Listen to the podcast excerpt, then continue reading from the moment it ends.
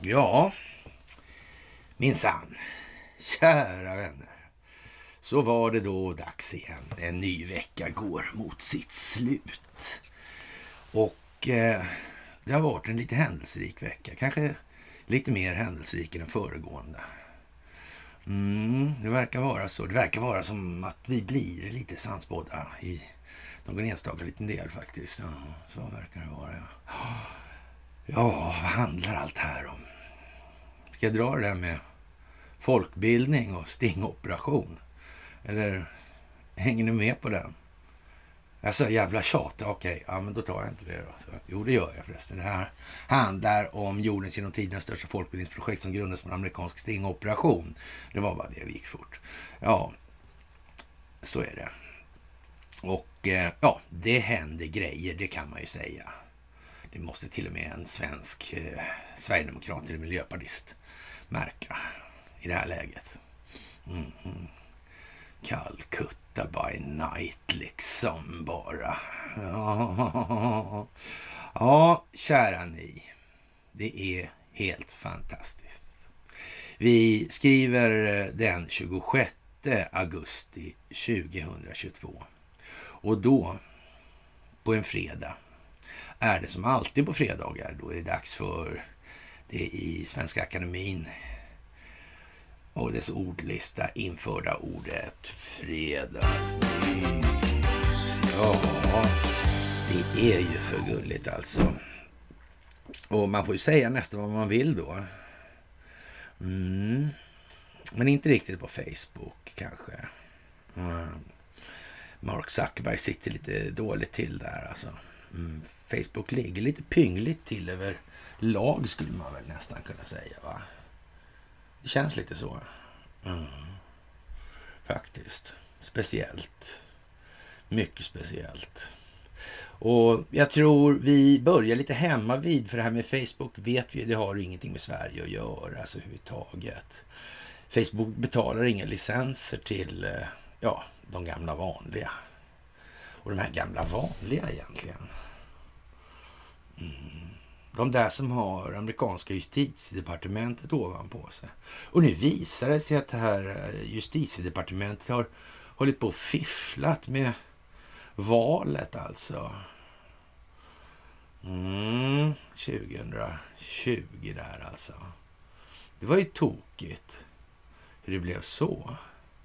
Mm, det har de gjort tillsammans med FBI. Och, och för övrigt en del andra underrättelsetjänster också, verkar det som. Jaha.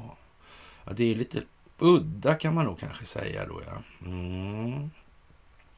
Men det innebar på något vis att den amerikanska militären la sig i det här spelet. Ja. Och då hamnade liksom eh, militären som ska skydda konstitutionen och befolkningen ovanpå Department of Justice och FBI. Hm. Så märkligt. Så innerligt märkligt. Mm.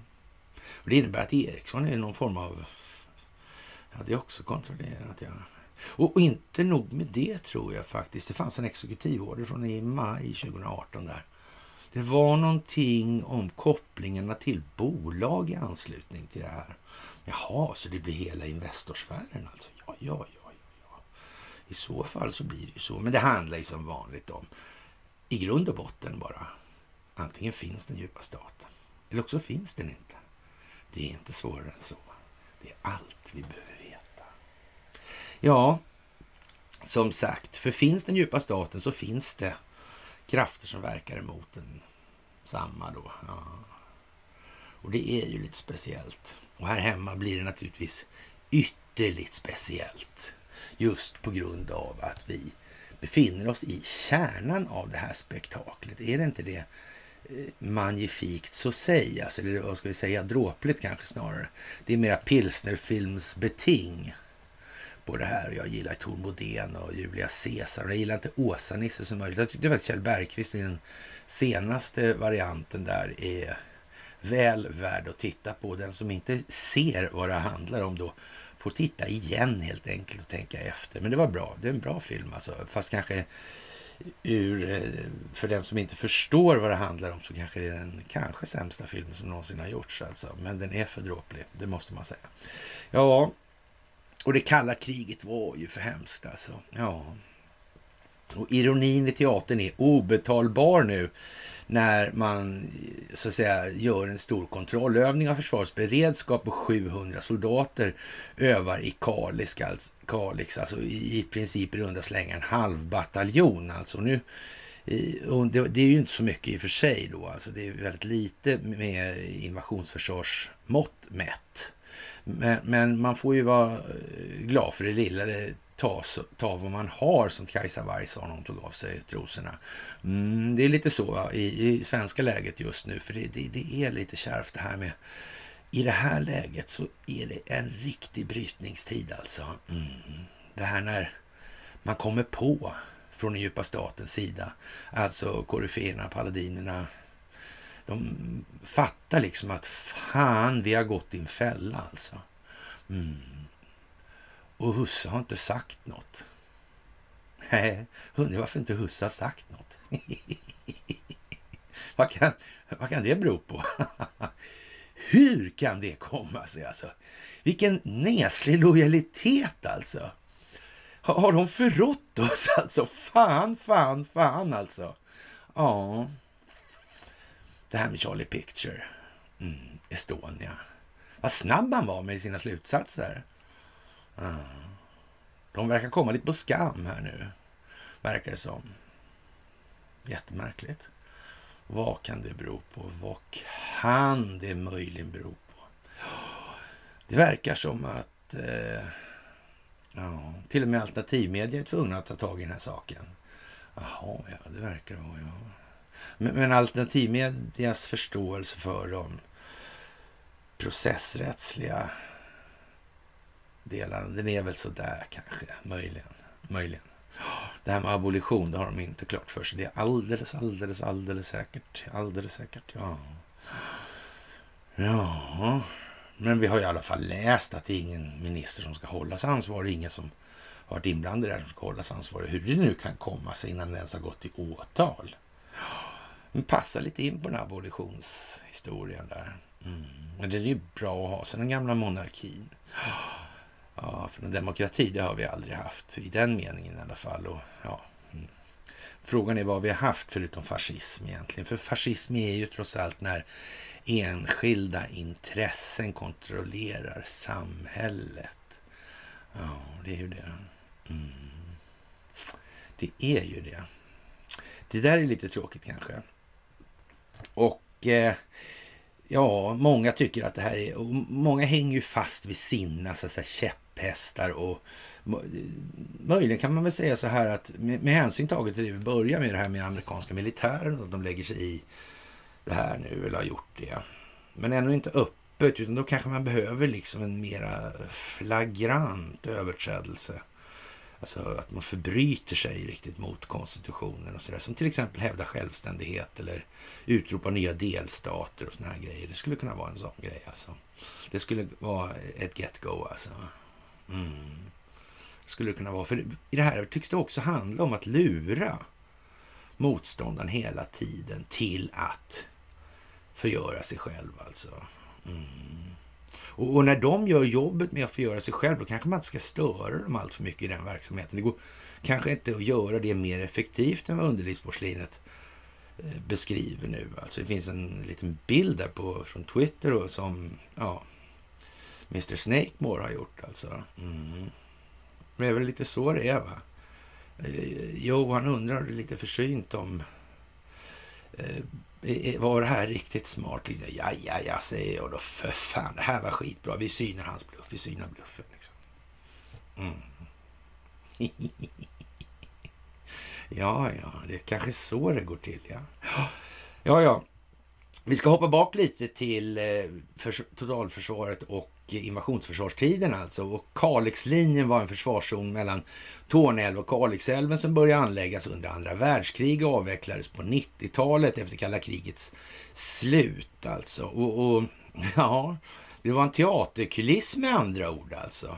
Och det var alltså inte en linje mellan själva staden eller älven som, som man skulle kunna tro av, av namnet. Alltså Kalixlinjen sammanföll geografiskt ungefär med den del där av FO67 som låg öster om Kalixälven. Syftet var att fördröja och, och helst hejda då naturligtvis en, en sovjetisk invasion alltså från finländskt territorium. Eh, ja, det ska man ju kunna säga och det verkar ju aktuellt idag helt enkelt eftersom Sverige och Finland har gemensam sak i allt alltså. Finlands sak är vår, eller uttryckt mera rakt på att eh, Finland har aldrig varit självständigt alltså. Och det där börjar komma upp på något konstigt vis alltså. Mm. Ja. Det är konstigt. Och de vill inte kännas av det här med Estonia riktigt heller alltså. Det verkar märkligt det där. Mm. Udda på något vis. Alltså, men underrättelsetjänstkollektivet tycks finnas inblandat i det där häpnadsväckande nog. Och lustigt nog också i, till en inte obetydlig del gällande Five Eyes. Liksom tycks underrättelsetjänsterna ha fingrarna i det där på något vis. Det är jävligt otippat. Mm. Hur fan skulle det se ut för dem om det kom fram att kalla kriget var en kuliss? Hur fan skulle det vara den här teatern med Kalixlinjen? Hur skulle det se ut? Om det visar sig att hela den där skiten var teater. Riggat skit för att upprätthålla försvarskostnaderna. Ja. Hela Sovjetunionen var kontrollerad. Det gick ju lite smått med Stalin, gick inte att få bukt med han på det viset alltså. Och han rensade allt vad han hade så skapades det här smärs kontraspionaget. Mm, det var illa. Det var mycket illa. Mm. Och sen slutade kalla kriget där. Och, ja, då fanns det många krafter i Ryssland som verkade för att göra upp med det här och, och det fick inte ske. Alltså det, Sovjetunionen måste vara under västvärldens kontroll. Och då kom en flodvåg med oligarker. Mm. Ja, vi kommer tillbaka till oligarkerna. Tro för fan ingenting annat alltså. Och ja, syftet med det här var alltså fördröja och helst hejda en sovjetisk invasion från finländskt territorium. Kalixlinjen bestod av ett stort antal stridsvärn, skyddsrum och andra mindre befästningar. Från 1960-talet tillkom några artillerifort bestyckade med lite, eh, alltså inte lite faktiskt, men med äldre fartygsartilleri kan man säga. 15,2 cm pjäser från eh, Gustav V och, och Fylgia då, den vita svanen, var väldigt tjusig eh, kryssare faktiskt. Samt 12 cm pjäser från stadsjagare alltså. Och, och, ja, vad ska man säga, ja, med eldledningssystem och sådär, jag vet inte, man kanske skulle ha Tänk till lite här alltså som medborgare. Är det här riktigt rimligt alltså? Ja, är det verkligen det? Ja, man vet ju inte. Artilleriforten organiserades i lokalförsvarsartilleriförband och ingick tillsammans med infanteri, luftvärns och ingenjörsförband i försvaret av Kalixlinjen. I och i närheten av Kalixlinjen fanns mycket stora mängder minor och sprängmedel lagrade. Med mineringar och sprängda vägar broar skulle man fördröja och kanalisera det fientliga anfallet och därmed skapa förutsättningar för egna motanfall. Ett par artillerifort finns bevarade fram till 2012 i alla fall i Siknäs och Kamlunge. I övrigt har de flesta anläggningar avlägsnat och motsvarande anläggningar byggdes norr och söder om Kalixlinjen. Ja, Ser man på, ser man på ja. Mm. Det verkar som det där skulle, hela den grejen skulle liksom. Och nu övar man där också. Fast det liksom aldrig ens har varit ett case.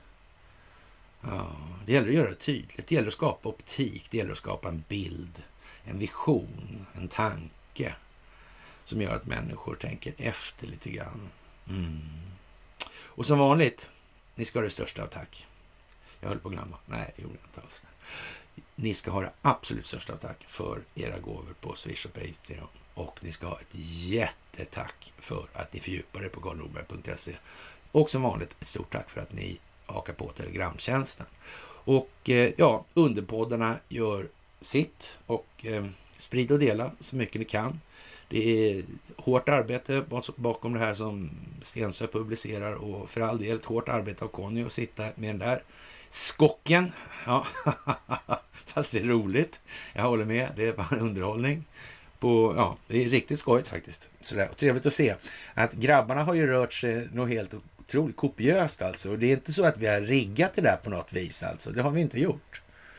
Utan det är faktiskt... Eh, det är inte så att de var så här eh, med i matchen nu, som de är nu. Alltså, från början, det är ju inte så alltså. Nej, utan det där är riktigt, riktigt roligt att se alltså. De är lite på G i Karlstad alltså. Sola i Karlstad. Ja, det är ju speciellt måste man säga faktiskt. Ja, och eh, ja, vad finns det att säga egentligen? Kanske framför allt om den svenska miljörörelsen i ljuset av etableringsivern i Calcutta. Det, det, var ju eh, väldigt speciellt alltså. Och, och DN tar upp idag, alltså här är världens största satsning på kolkraft alltså. Och, och, vi kommer tillbaka, vad har Calcutta med det där att göra då, om man tror? Det kan man ju tycka, verkar inte så hänga ihop så mycket. Men, men det borde liksom hänga ihop, kan man tycka då. Och Kina, vi kommer tillbaka i slutet på den här artikeln, alltså Kina satsar stort på att bygga ny kolkraft. Planen sträcker sig fram till 2029. Under en månad i våras tog kinesiska kolgruvarbetare upp mer kol per dag än någon gång tidigare i historien alltså. Men är inte det dåligt för miljön det här då? Undrar varför säger inte miljörörelsen någonting? Det är de tysta för. Konstigt alltså. Mm. Resultaten av pågående torkan blir att Kinas redan stora satsning på kolkraft kommer att accelerera ytterligare, påpekar Karl Halding, svensk expert på kinesisk miljöpolitik alltså. Eh, ja, eh, den 21 september 2021, eh, Kinas ledare Xi Jinping håller ett förinspelat tal på en storbildsskärm för FNs generalförsamling. Bakom honom på ett konstverk skymtar kinesiska muren. Sceneriet förmedlar historiens vingslag. Kina har på kort tid blivit eh, världens näst största ekonomi. Kina producerar och konsumerar hälften av världens kol. Landet står för en tredjedel av de globala utsläppen av koldioxid. På bildskärmen understryker ledarna allvaret. Världen måste snabba på övergången till en ekonomi som är grön. Orden som den mäktige mannen sedan tar i sin mun ger visst eko i världen. Kina ska sträva efter en topp i koldioxidutsläpp före 2030 och vara koldioxidneutralt före 2060, säger han för andra året i rad. Samtidigt lovar Xi Jinping att Kina ska upphöra med sina massiva investeringar i kolkraftverk utomlands. Eh, ja, det, det låter ju bra. Alltså, löftena i FN är kraftfulla och ger klimataktivister hopp om att världens största utsläppare av koldioxid har tänkt om. Men det ska visa sig vara en eh, from förhoppning bara. Jaha. Ja, ja, ja, ja. Mm. Våren 2022, Kina har dragit igång en enorm satsning på nya kolkraftverk. Ja, vi drar oss till minnet hur det gick till det här med, med eh, Japan och Kina, Manchuriet, Munkten där alltså. Mm, 31 var det då. Mm, det var lite annat. Uh-huh. Det var ju det, över 90 år sedan alltså. Mm. Ja, då sa man en massa saker i FN då, eller Nationernas förbund alltså. Mm. På den tiden. Och så gjorde man tvärtom. Och det var rätt grova övertramp mänskligheten skulle jag vilja påstå, men whatever liksom. Ja, det kanske kineserna har glömt, jag vet inte. De har så ganska kort planering, jag har hört. Mm. Den första vågen av pandemin var över och en ekonomisk återhämtning var nödvändig. Räckte inte elektriciteten i Kina till. Strömavbrotten avlöste varandra. Nu vill ledarna försäkra sig om att landet inte drabbas av nya stora strömavbrott och sätta fart på ekonomin samtidigt. Alltså. Ja, ABB kanske har med saken att göra, jag vet inte. Av den anledningen har det kinesiska kommunistiska partiet beslutat att använda samma recept som partiet säger fungerat tidigare. Tunga subventionerade investeringar inom infrastruktur för att höja BNP. Då behövs det massor av stål, cement och kol alltså. Ledningen i Peking är inte den enda i världen som brottas med att få fram tillräckligt mycket energi för att komma i ett läge där man skapar ekonomisk tillväxt och på samma gång minskar utsläppen. Men resultatet av balansgången blir mer avgörande i Kinas fall. Med sin enorma befolkning och gigantiska industri så vilar eh, på ett, man på ett beroende av kol alltså. Mm. Bara under de första sex veckorna i år gav Kina klartecken till nya kolkraftverk med dubbelt så stor kapacitet som alla de kinesiska kolkraftverk som fick motsvarande tillstånd förra året. Alltså. I mars månad tog kinesiska kolgruvarbetare upp mer kol per dag än någon gång tidigare under historien. Alltså. Ja. Enligt Li Shuo, så en tjänsteman vid miljöorganisationen Greenpeace avdelning i östra Asien, har Kina inträtt i en vintertid för klimatpolitiken.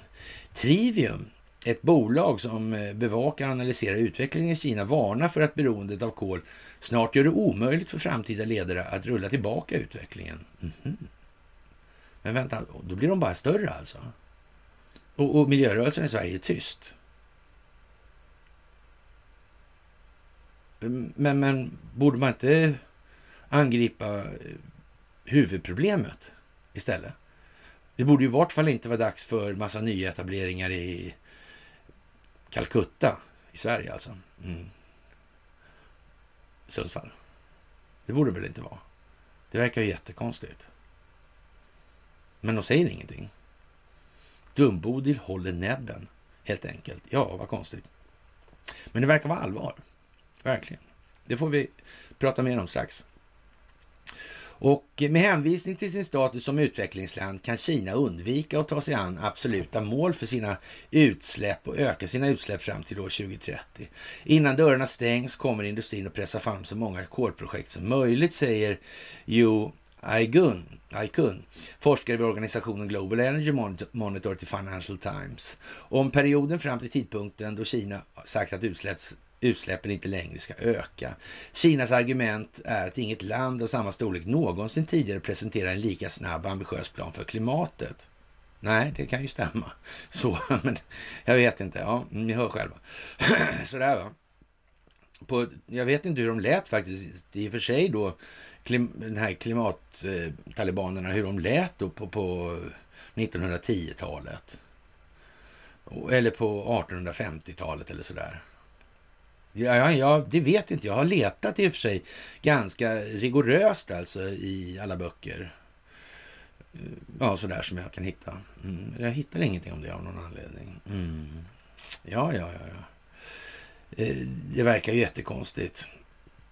Och eh, samtidigt har Xi Jinping varnat för att en förändring som påverkar livet för det kinesiska folket Ja, det är inte så bra. Förnybar energi måste först bli tillförlitlig, därefter kan traditionella källor frångås, sa han i vintras.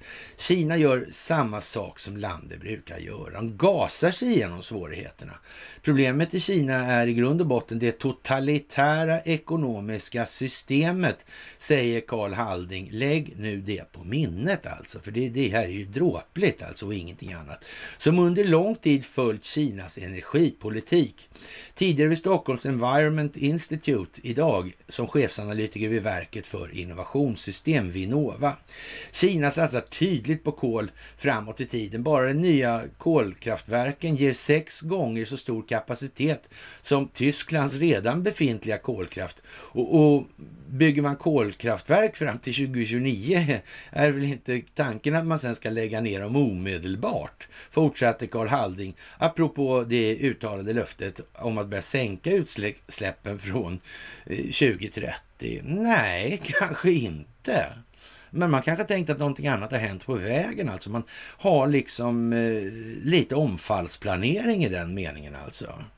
Ja, det här med... Eh, ja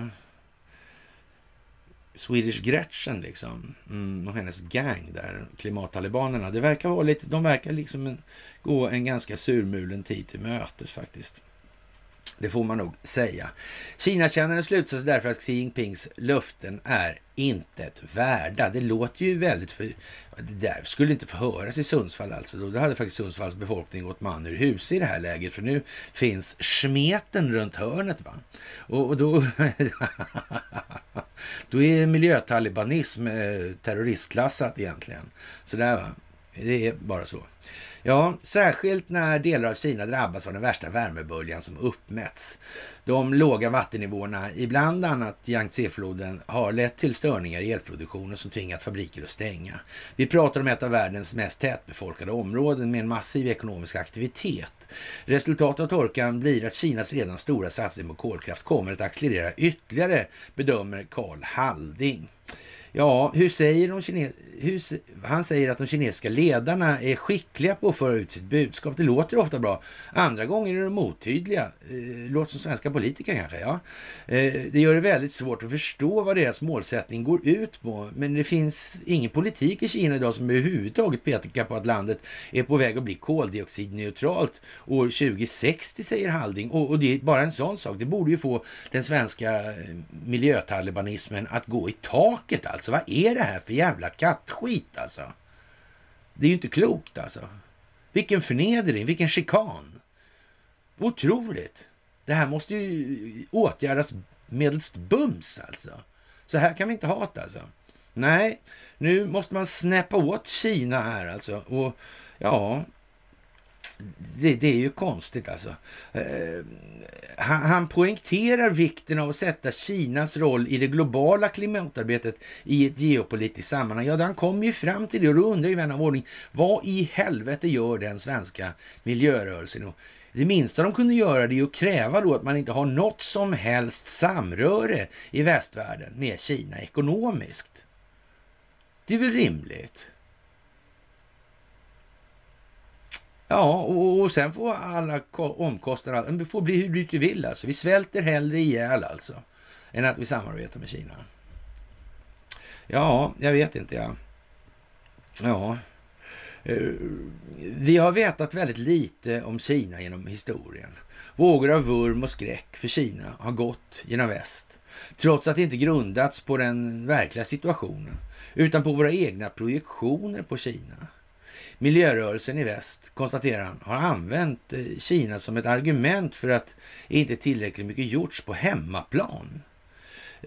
Ja, eller hål i huvudet kan man ju också säga då.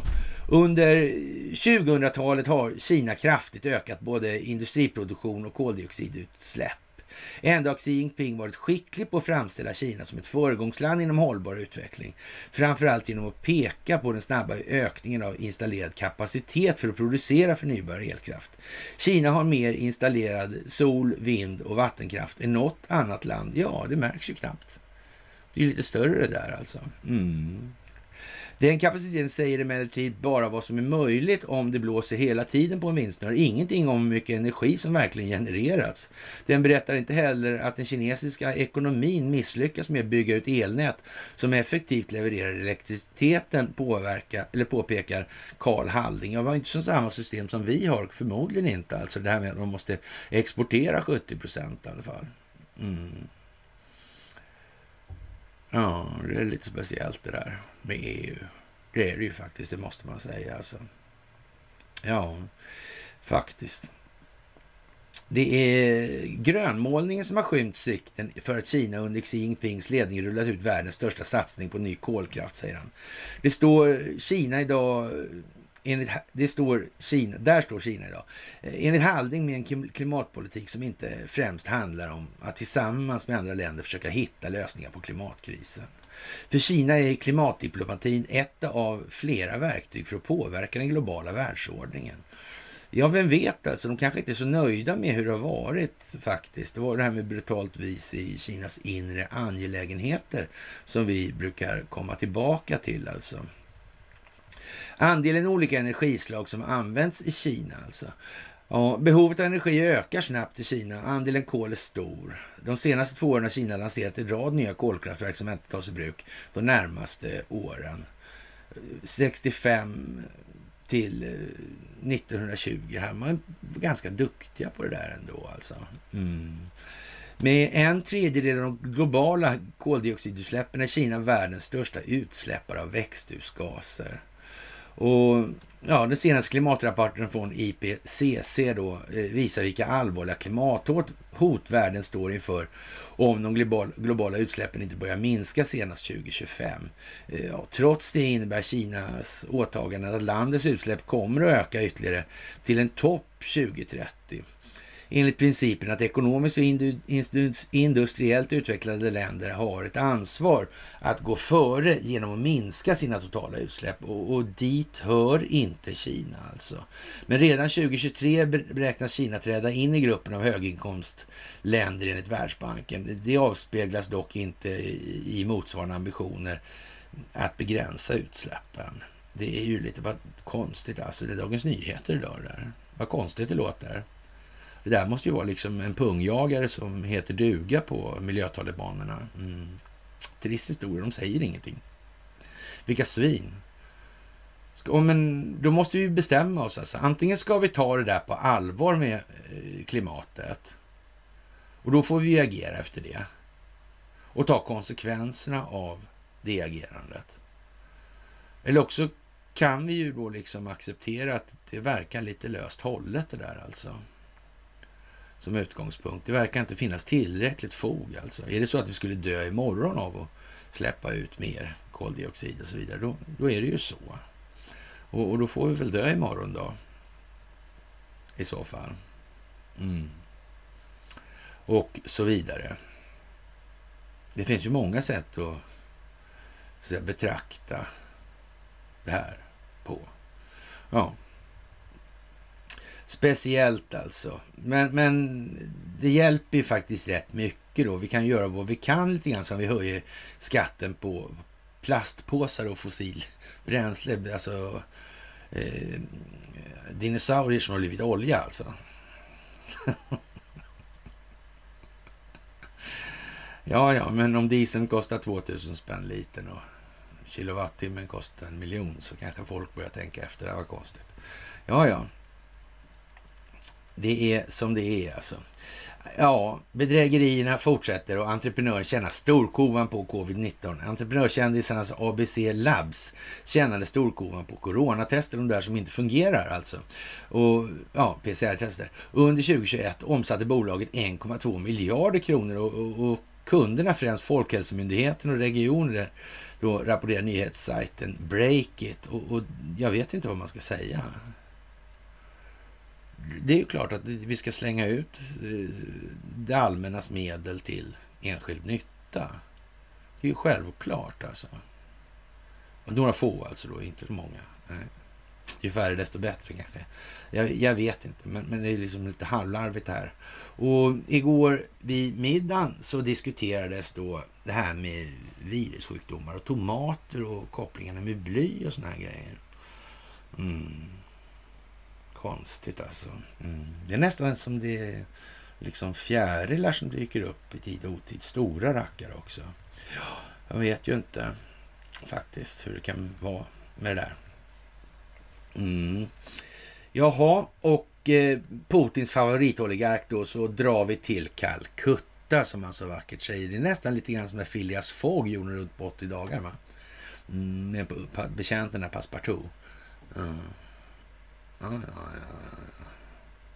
Det är ju som det är liksom. Mm. Konstig serie, eller konstig grej. Lite grann med världsseglare under hav också konstigt. Mm. Lite om teknologi som kanske inte alltid... Nej, sådär. Mm. Ja, ja. Ja, vad kan det här handla om då egentligen? Det där med Deripaska och Vladimir Putins penna, kommer ni ihåg det? När han kommer till en by då med någon fabrik då, så sa han då ett antal oligarker där då, och så ska han tala om då, den här fabriken, de har stängt den här på grund av olönsamheten och sådär. Han kliver in där och, och, säger att den här fabriken ska öppna igen så att folk ska få lön och kunna jobba.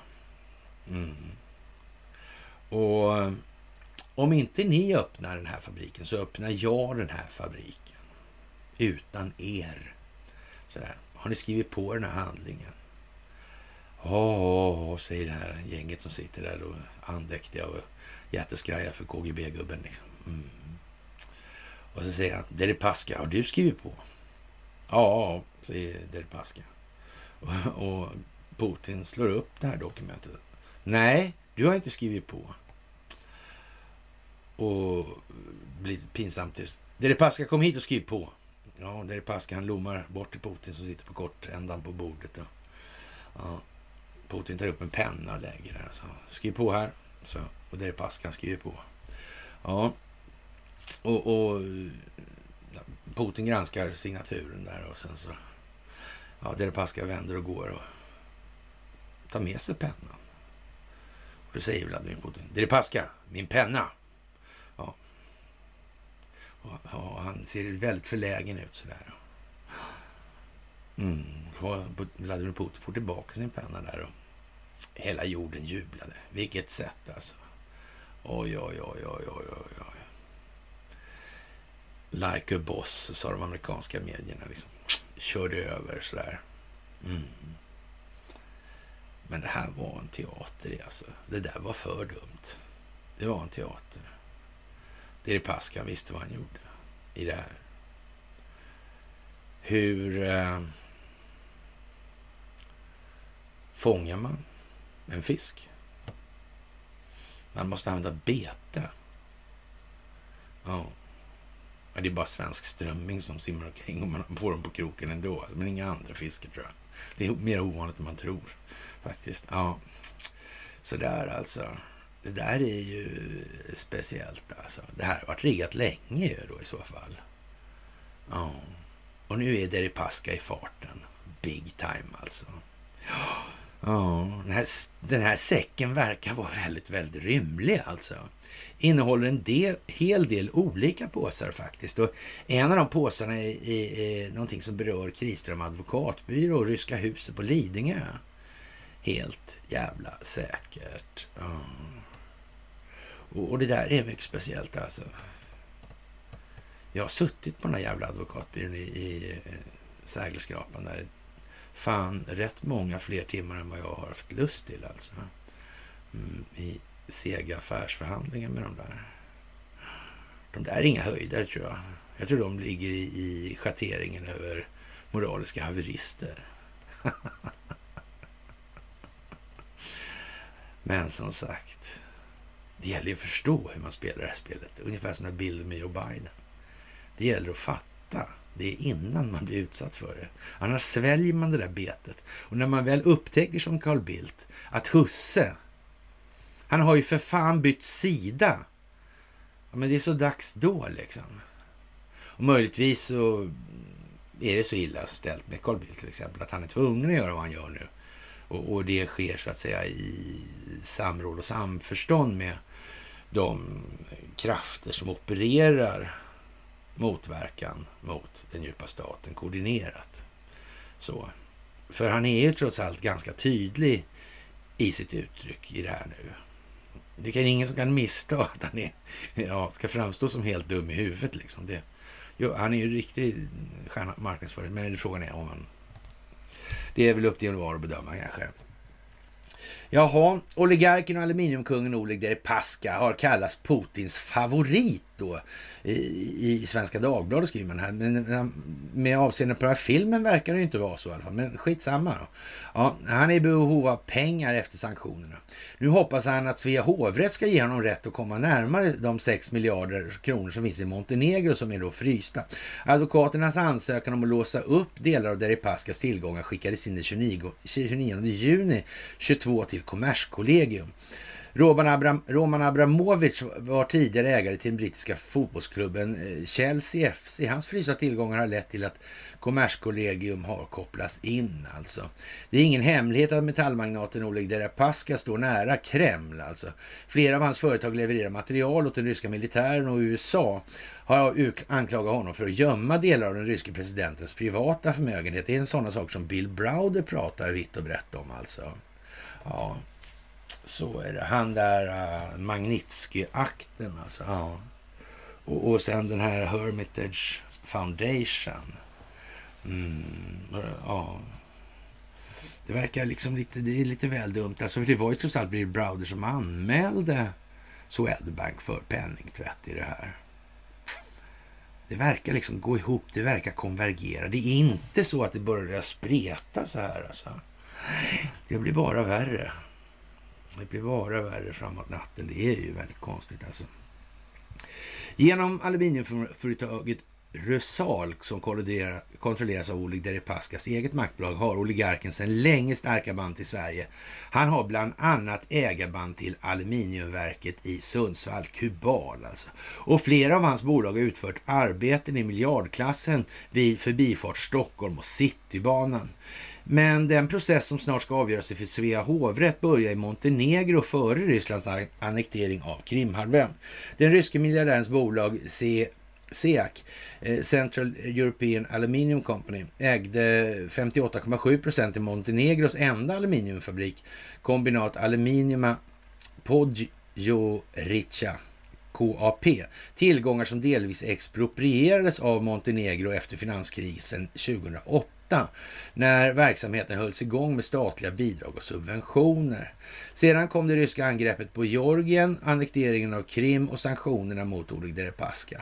När den ryske miljardären förlorade sin investering i Montenegro vände han sig till Stockholms internationella handelskammare som oftast, eller ofta, agerar skiljedomstol i internationella affärstvister och krävde hundratals miljoner euro tillbaka. Summan har angetts till 600 miljoner euro motsvarande drygt 6 miljarder kronor. Stockholms handelskammare landade 2019 i att de inte hade jurisdiktion att besluta i frågan. Tänk nu på att man ska vara försiktig med vad man önskar och vad som har hänt och vad som visar sig. Det är precis som med Donald Trump och avklassificeringar och rätten att upphäva presidentordrar, alltså exekutivordrar. Mm. Det är precis samma modus operandi i spelet hela jävla tiden alltså. Och nu är det kanske så att det är säkerställt alltså att de inte kan gläfsa emot alltså. Och det är självklart alltså. Mm. Så det lär ju finnas säkerställt en nivå nedanför husse också så att säga. Det ligger ju liksom i själva spelpoängen. Men sen är det tredje, fjärde, femte, sjätte och sjunde led och de kämpar med näbbar och klor och exponerar sig mer och mer och mer och blir mer och mer desperata. Tills dess att de kommer på, fan också, nivåerna ovanför har ju för fan gett upp. De säljer ju ut oss för helvete. Ja, och då kan man säga så här. Där är vi nu. Vid den upptäckten. Det är nu snacksaligheten. Den står som spö i backen en novemberkväll. Oh, November rain. Ja, så. Fantastiskt, skulle jag säga. Ja, det är ju faktiskt eh, riktigt tjusigt alltså. Och eh, Oleg Deripaska har därför beslutat, eller därför överklagat beslutet till Svea hovrätt som beräknas ta upp det gamla Monte Negrinska ärendet på nytt den 20 september i år. Och möjligen har man kommit på bättre tankar om möjligen så handlar det om det svenska rättssystemet. Möjligen är bänken där lite anfrätt och det har inte till ringa del att göra med det här ryska huset och den här advokatbyrån Kriström alltså. Eh. Det var konstigt där alltså. Mm. Tänk så det hänger ihop. Hur kunde man förbese att man skulle se det? Mm, det var otur att någon gick in och tittade då. då. Det var ju en trist historia, måste jag säga. Ja. ja, ja, men det var inte planerat redan då. Nej, nej. Inte alls, inte alls, inte alls alltså.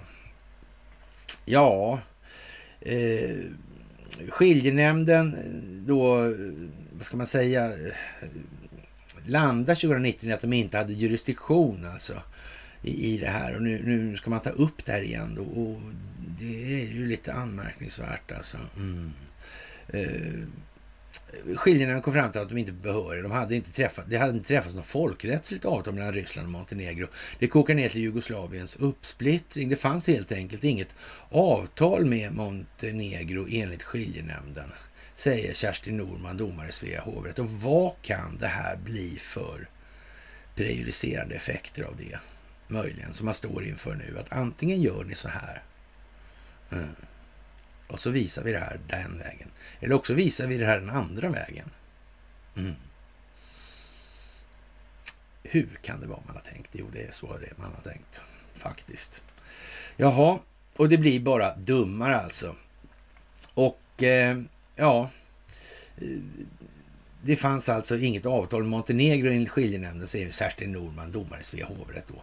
Och det är ett ganska stort ärende. Jag kan inte uttala mig om hur mycket tid vi har lagt ner. Det är i samband med den pågående rättsprocessen i Sverige som aluminiummagnaten svenska advokater från byrån Westerberg och Partners begärt att delar av sanktionerna mot Oleg Deripaska måste hävas så att miljörörelsen kan betala sina advokaträkningar. Alltså. Ja, sådana ärenden avgörs av Kommerskollegium som har fått i uppdrag från UD att ansvara för vissa sanktionsregler, eh, att vissa sanktionsregler i Sverige efterföljs. Hur stora summor advokatbyrån begär ut för Deripaskas räkning är sekretessbelagt i handlingarna som SvD har tagit del av. Det är ett ganska stort ärende och jag kan inte uttala mig om hur mycket tid det handlar om, alltså en Maria Fogdestam där. Och ja, er, er klient Deripaska, hur han ställt sig till att hans tillgångar blir frysta och att han inte kunnat betala sig för juridiskt ombud. Eh, jag kan inte uttala mig om det tyvärr. Jag är bunden till klientsekretess och kan inte uttala mig enskilda ärenden, säger Maria Fogdesam. Hur är det där egentligen med advokater? Får de köra mot eh, del i vinst och såna här grejer? Måste man inte betala det ändå? Hur är det där?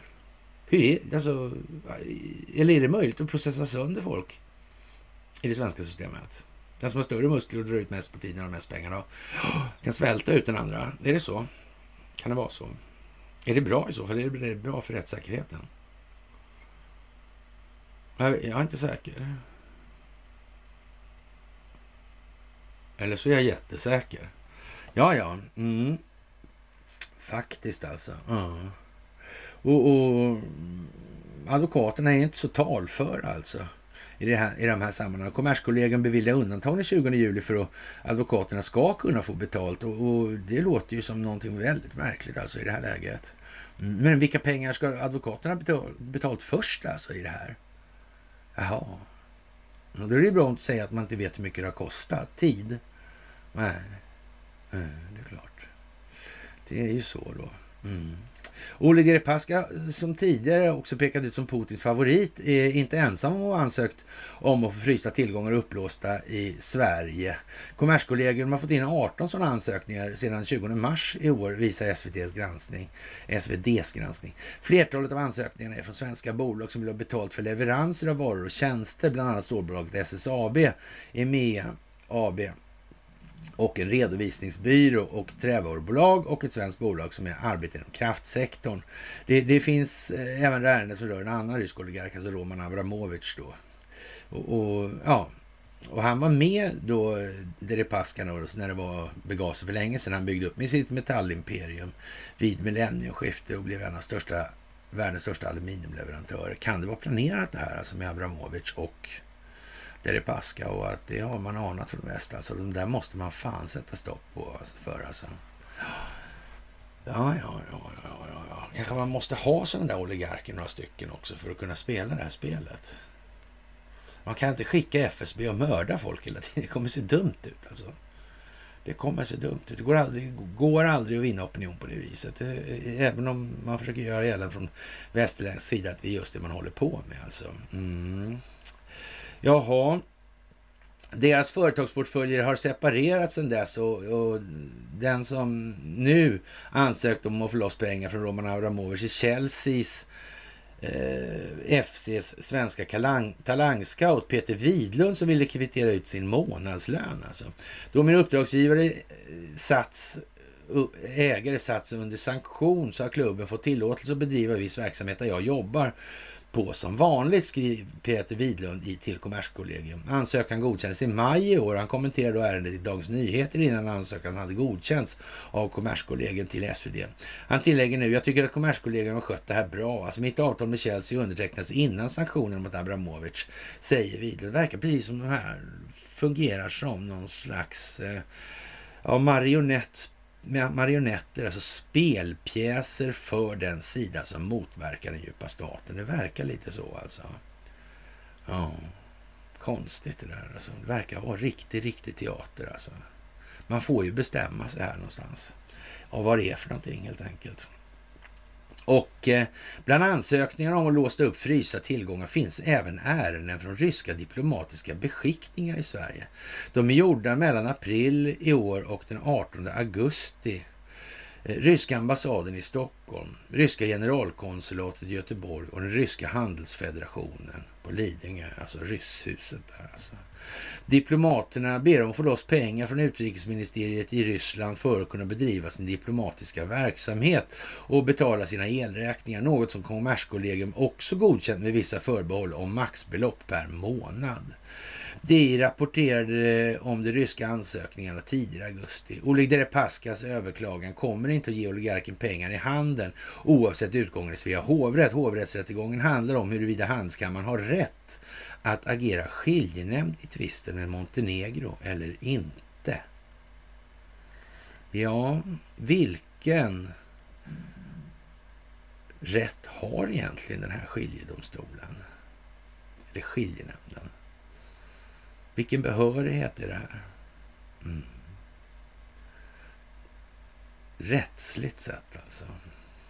Det kan ju vara bra att få det utklarat då. Mm. Ja,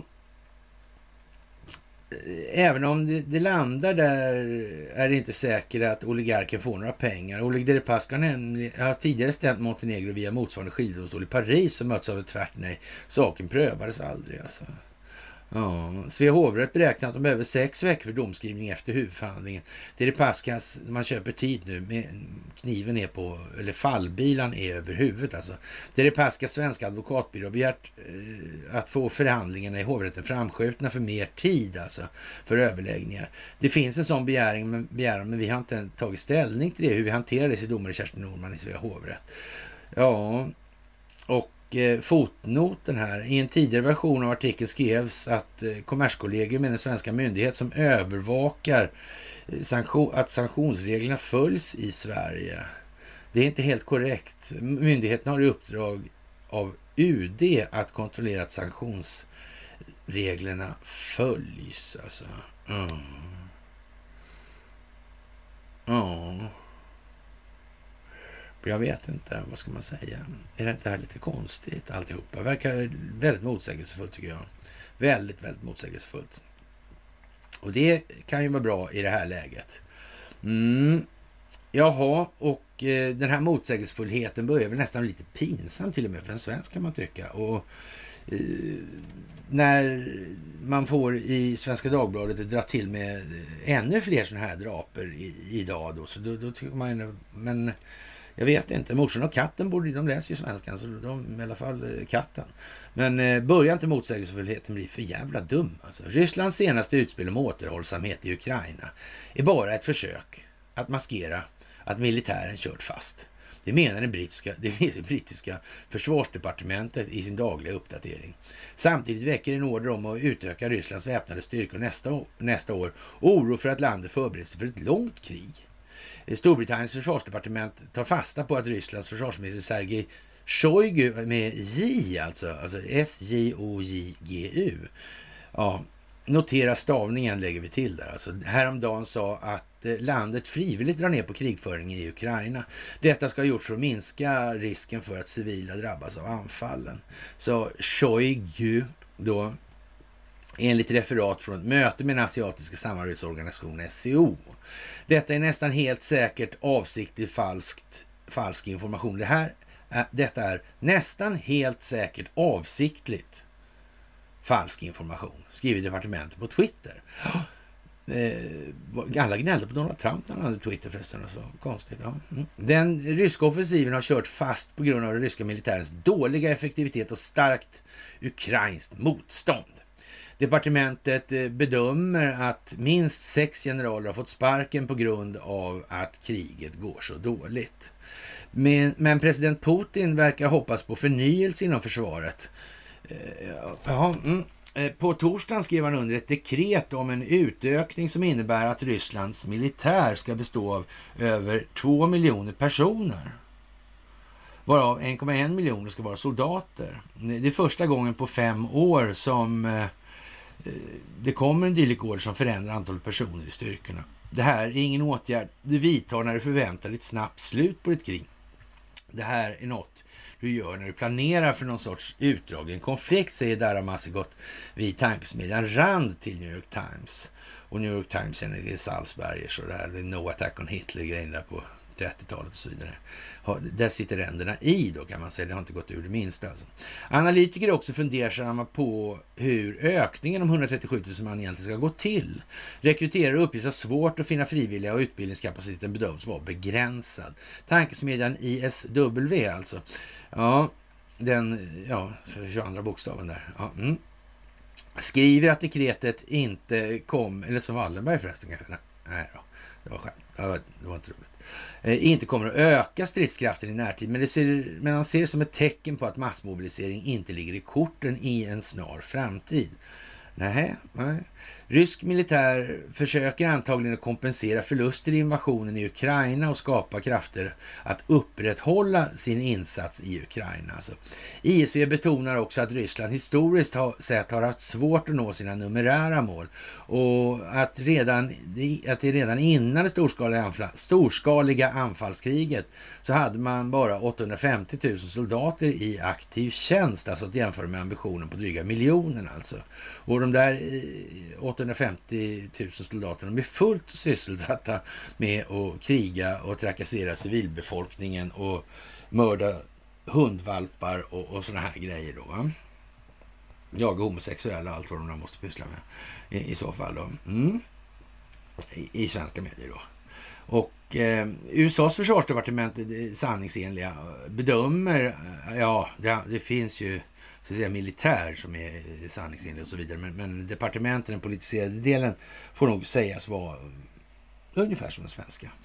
Ja, eh, de bedömer att Putins långsiktiga mål i Ukraina störta regeringen och återinföra Ukraina som en del av det ryska imperiet.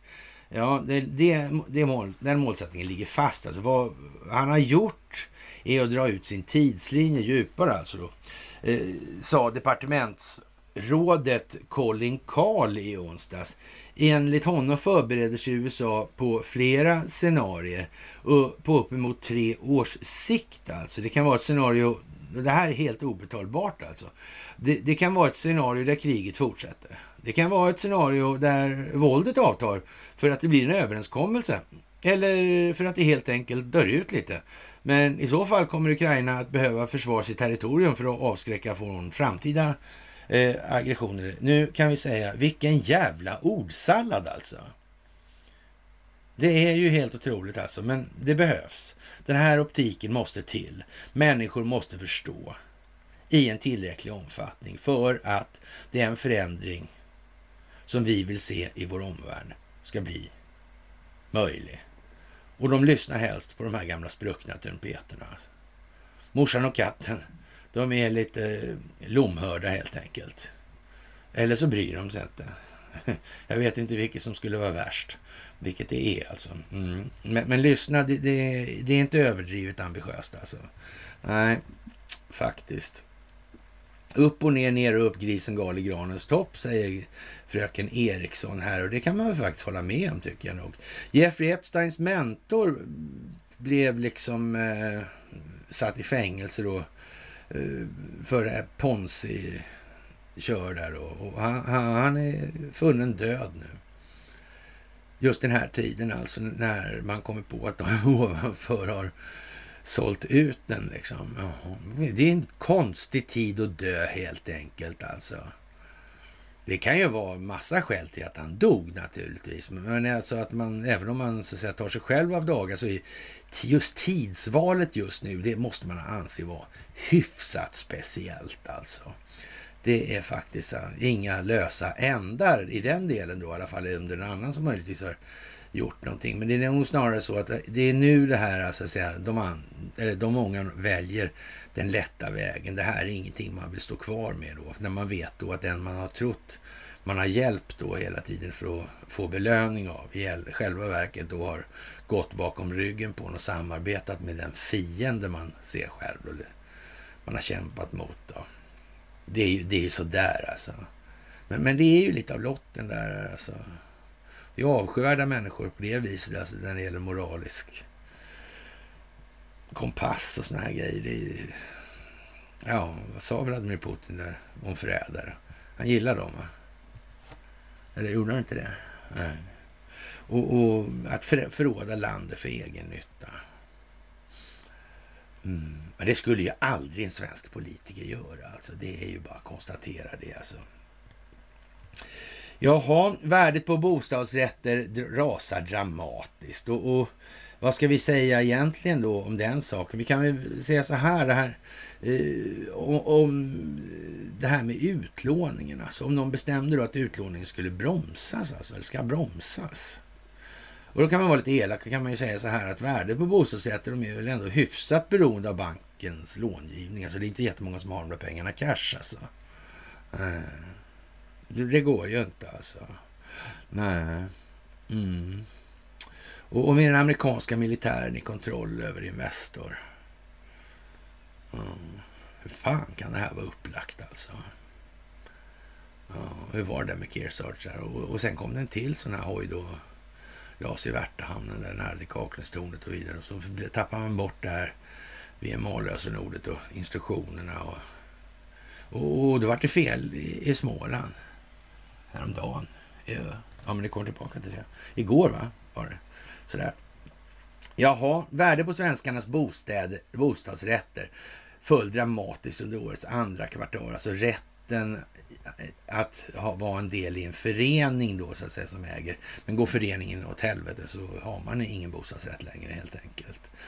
Ja, enligt statistik från SCB har 226 miljarder kronor i bostadsrättsvärde gått upp i rök. Alltså. Det är det största tappet sedan mätningarna började 96. Alltså. Uppdaterad den 25 augusti är det här, alltså det är igår då. Och, och ja, det är ju en tråkig historia faktiskt. Det var segt faktiskt. Rekordminskningen av bostadsrättens värde motsvarar 6,7 procent av totalen på tre 281 miljarder kronor, alltså som egentligen är värt noll och ingenting. Det kan man ju säga är lite speciellt, alltså, men ändå. SCB konstaterar att värderingarna fortfarande är höga, men att tappet är unikt. Bara en gång tidigare har något snarlikt inträffat, detta under tredje kvartalet 2008 i spåren av finanskrisen. Då sjönk hushållets tillgångar i bostadsrätter på 6,2 procent. Värdet på bostadsrätter har stigit kraftigt under lång tid och bara fallit tillbaka under enstaka kvartal historiskt, konstaterar SCB.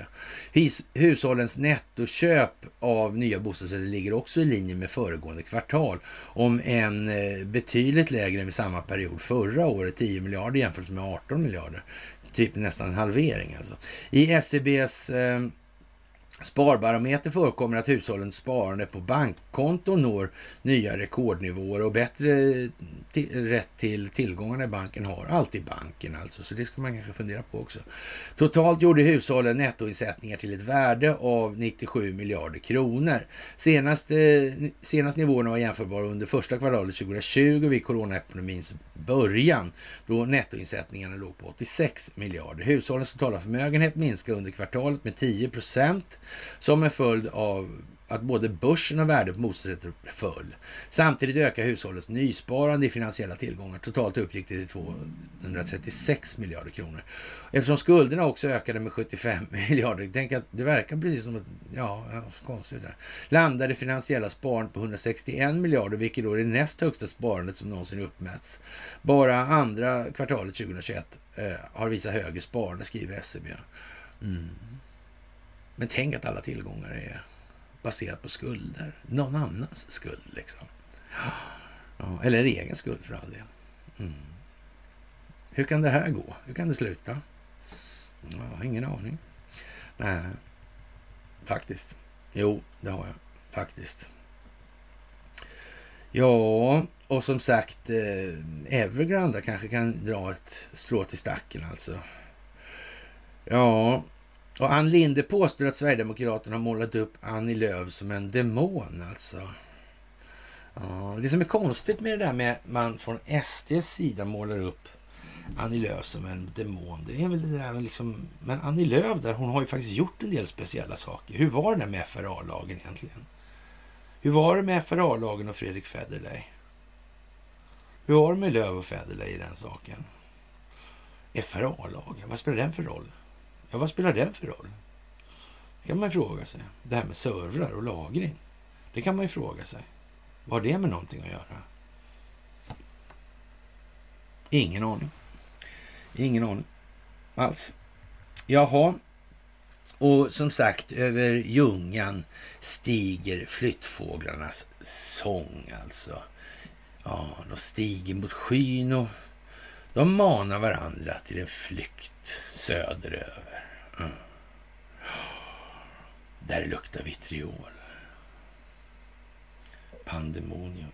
Mm. mm. Fast det Pandemium kanske man skulle säga nu för tiden, jag vet inte. Ja, det är ju som det är alltså. Man undrar om de tänkte på det alltså, faktiskt. Ja, och för att det här ska bli tydligt här och, och vi vet ju alla att, att Schwab, han är ju världshärskare här. Va? George Soros och han. Amerikanerna har kommit fram till att det inte alls är så. va det, nej, det är faktiskt inte det. Och när Donald Trump Jr säger så här, alltså, hur, hur, skulle du ens eh, känna igen en riktig superskurk? Alltså? Eh, ja, det är inte precis som att de eh, klär sig i, i liksom, ja, feta kostymer, eller björnligankläder eller bovkostymer och har en liksom tysk brytning som, som i filmerna så är det ju inte. Det, det, är ju inte ofta så alltså när man, jag är skurken liksom. Mm. Men så är det ju inte. Men den här eh, Schwabben liksom, han gör det ändå alltså. Jag tycker det är eh, förtroendeskapande. och nu skojar Donald Trump Jr om det alltså. Och samtidigt den amerikanska militären i en eller annan omfattning kontroll över Investor. Mm. Jaha. Vad konstigt. Men det är Schwabben och det är... Och det här är sedan 2020. Konstigt alltså. Och de här vaxen, alltså amerikanska militären gick med på det där alltså. Ja, vi, och de har, och amerikanerna tog vax och militären kommer att befinnas ansvariga. Å andra sidan så kan man ju säga så här att de kanske är tvungen att offra befolkning för att skydda konstitutionen, så kan man säga. De har ju två uppgifter, alltså konstitutionen och befolkningen och det, ja, det är vad det är i så mått då. Det ska man väl inte heller eh, svära sig för hårt åt alltså. Ja, som sagt alltså. Och då kommer någon som heter Jan Jansson och tycker han är så trött på judekonspirationer. Överallt så ser man skiten. Ja, vad ska man säga om sånt alltså? Det finns ju en del roliga kommentarer. Jag vet inte om man ska säga att det är en rolig kommentar, men ja, det är ju eh, speciellt alltså nu. Mm. Och jag tror inte det är så många som tror på det här med judekonspirationer längre faktiskt. Och, men det, har man väl fått den så att säga etiketten på sig. Ja, då har man ju den på sig. Det är ju svårt. Det går inte för dem som klistrar på etiketten att backa på det där. Ja, då verkar det ju jävligt godtyckligt. Det där verkar helt konstigt alltså. Och, och som jag sa från början då när de började tjafsa med mig i det där så... Ja. ja. men då får vi väl riva den kulissen också då. då. Det är väl inte mer med det. Då får vi plocka ner det alltså.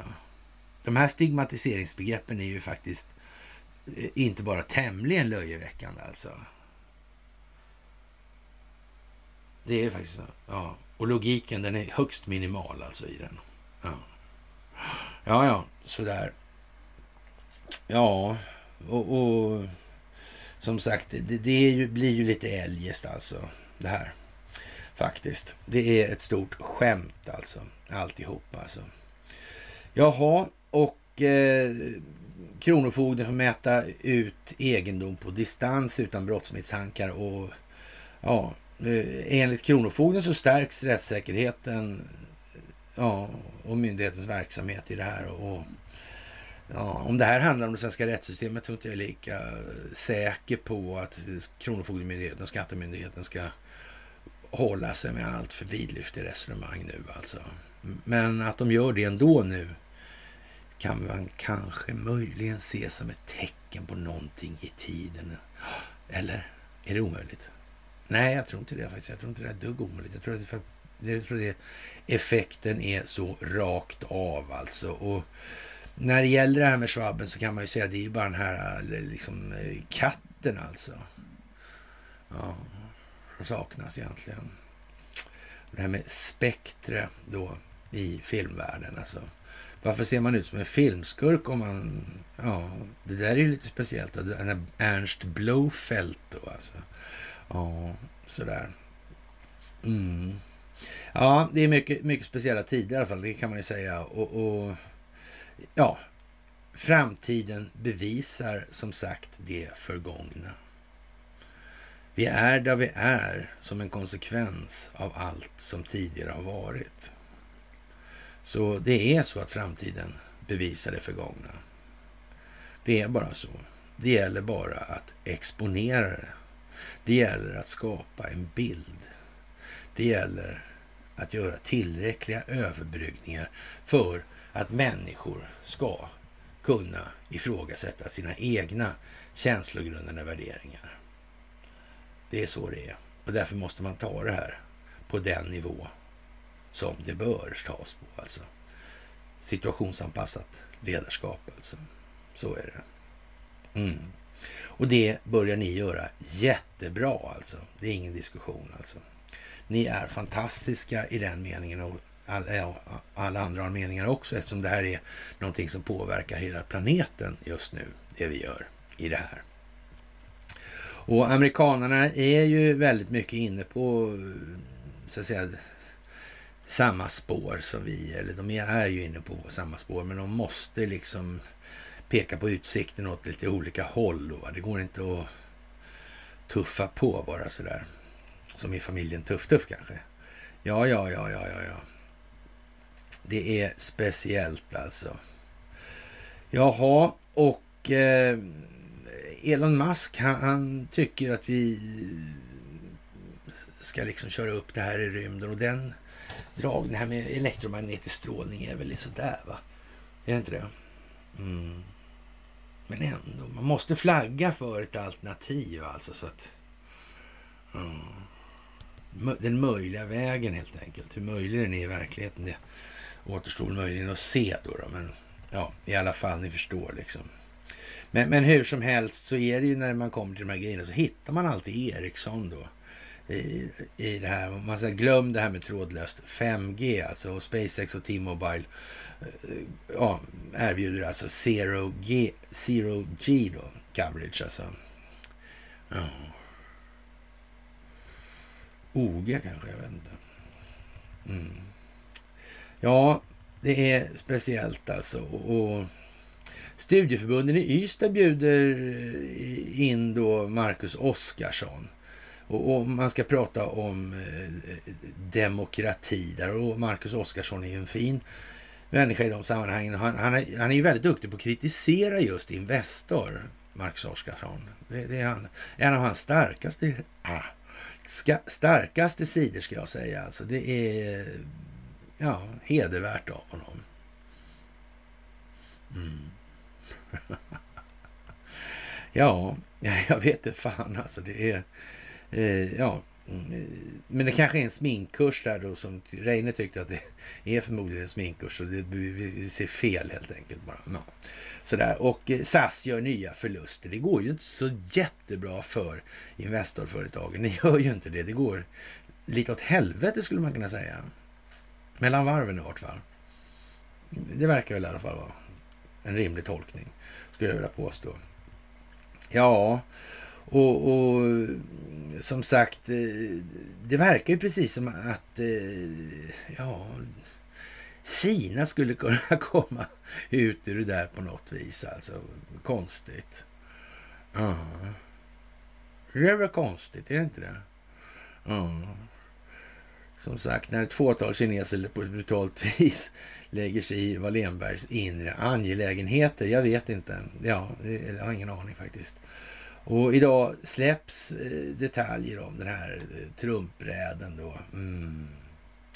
Ja, vi får väl se vad anledningen, affidavitet då till det här, hur man, när man gjorde den här husen, vad innehåller det egentligen? Vad grundas det på? Man har ju redan flaggat upp för att det äh, står ingenting, vi fick inte veta något och så vidare. Vi får se helt enkelt. Elmätare, Strålskyddsstiftelsen då. De här, är det de här nya som alla har nu? Är det någon bra grejer där alltså? Syftet bakom det måste ju vara gott alltså. Det kan ju inte vara... De här nya elmätarna kan ju faktiskt inte handla om enskilda nyttomaximeringsintressen eftersom vi... Ja, hur skulle du kunna göra det? Jag menar, vi... Vi kan ju lita på de här eh, alla instanser som håller på med sånt där. Men de skulle väl inte manipulera mätarna ändå? Det tror inte jag. Alltså. Eller ha mätare som de kunde styra utifrån och så styra på lite olika sätt kanske till och med också. Det, jag tror inte på det. Det verkar jättekonstigt. Det låter som ont förtal bara alltså. Jag tycker det verkar jättedumt alltså. Ja, på hela taget tycker jag det verkar jättedåligt alltså. Ja, och jag tror vi hoppar upp till Calcutta. Det är tryggt i alla fall. Man vet ju liksom att när man kommer upp bland skiff och de här grejerna. Då, då, då är det mera enkla storheter så man vet vad man har att utgå ifrån och man vet vilka målsättningar parterna allt som oftast har alltså. Och, och, man kan väl säga så här, i Norrland har vi Indien sa Axel Oxenstierna på 1600-talet. Men eh, det utvecklades ju en viss kultur som en konsekvens av det. Och frågan är ju då om Norrland därmed har nått den punkt alltså där man utgör jordens globala höjdpunkt alltså för moralisk fulländning.